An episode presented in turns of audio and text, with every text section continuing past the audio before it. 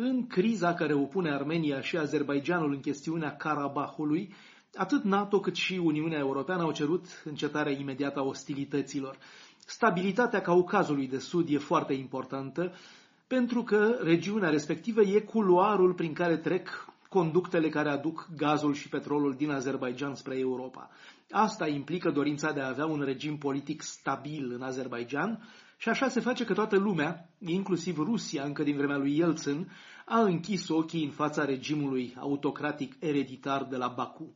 Într-adevăr, răposatului Haidar Aliyev i-a urmat fiul său Ilham Aliyev, singurul asemenea regim, teoretic o republică, în care s-a petrecut o asemenea tranziție de la tatăl la fiu, fiind Siria. Apoi, conductele cu hidrocarburi din Azerbaijan spre Europa trec prin Georgia, traversând întreaga țară, pe lângă Tbilisi până la Marea Neagră.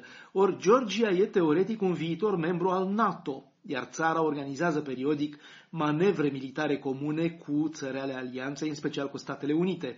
Premierul Georgiei, Gheorghe Gaharia, s-a aflat astăzi în vizită la NATO pentru discuții cu secretarul general Jens Stoltenberg în legătură cu securitatea regiunii. Georgia aduce aici o expertiză importantă pentru NATO.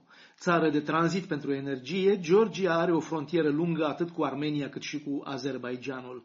Armenia se află de altfel într-o poziție de forță care nu e evidentă din simplele relatări din presă, așa cum sunt ele repercutate ciclic. Pe hartă, Karabakh este într-adevăr o enclavă în interiorul Azerbaijanului, înconjurată din toate părțile de teritoriu azer.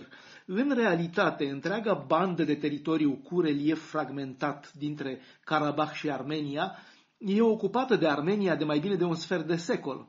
Ceea ce a fost la origine doar un coridor militar, o șosea ca un cordon umbilical prin care forțele locale primeau ajutor militar din Armenia la începutul anilor 1990, s-a lărgit până la a lipi cu totul regiunea separatistă de Armenia propriu-zisă.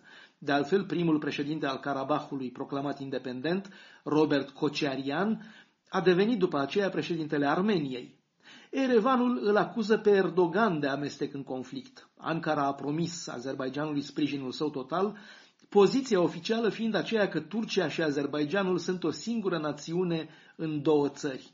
Moscova, care întreține relații cordiale atât cu Armenia cât și cu Azerbaijanul și care e în realitate arbitrul regional, rămâne și ea de fapt mai apropiată de Armenia. Ambele țări sunt membre în alianța militară dominată de Rusia, Organizația Tratatului de Securitate Colectivă. Lucru mai puțin cunoscut pe lângă sprijinul Rusiei, Armenia se bucură și de cel tacit al Iranului. Iranul are o masivă comunitate azeră în nord și nu vede deloc cu ochi buni perspectiva unui Azerbaijan puternic și revendicativ. Apoi mai intervine aici din partea Iranului și impulsul sistematic de a ajuta orice inamic din zona al Turciei.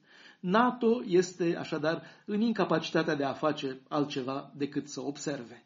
Bruxelles, Dan Alexe pentru Radio Europa Liberă.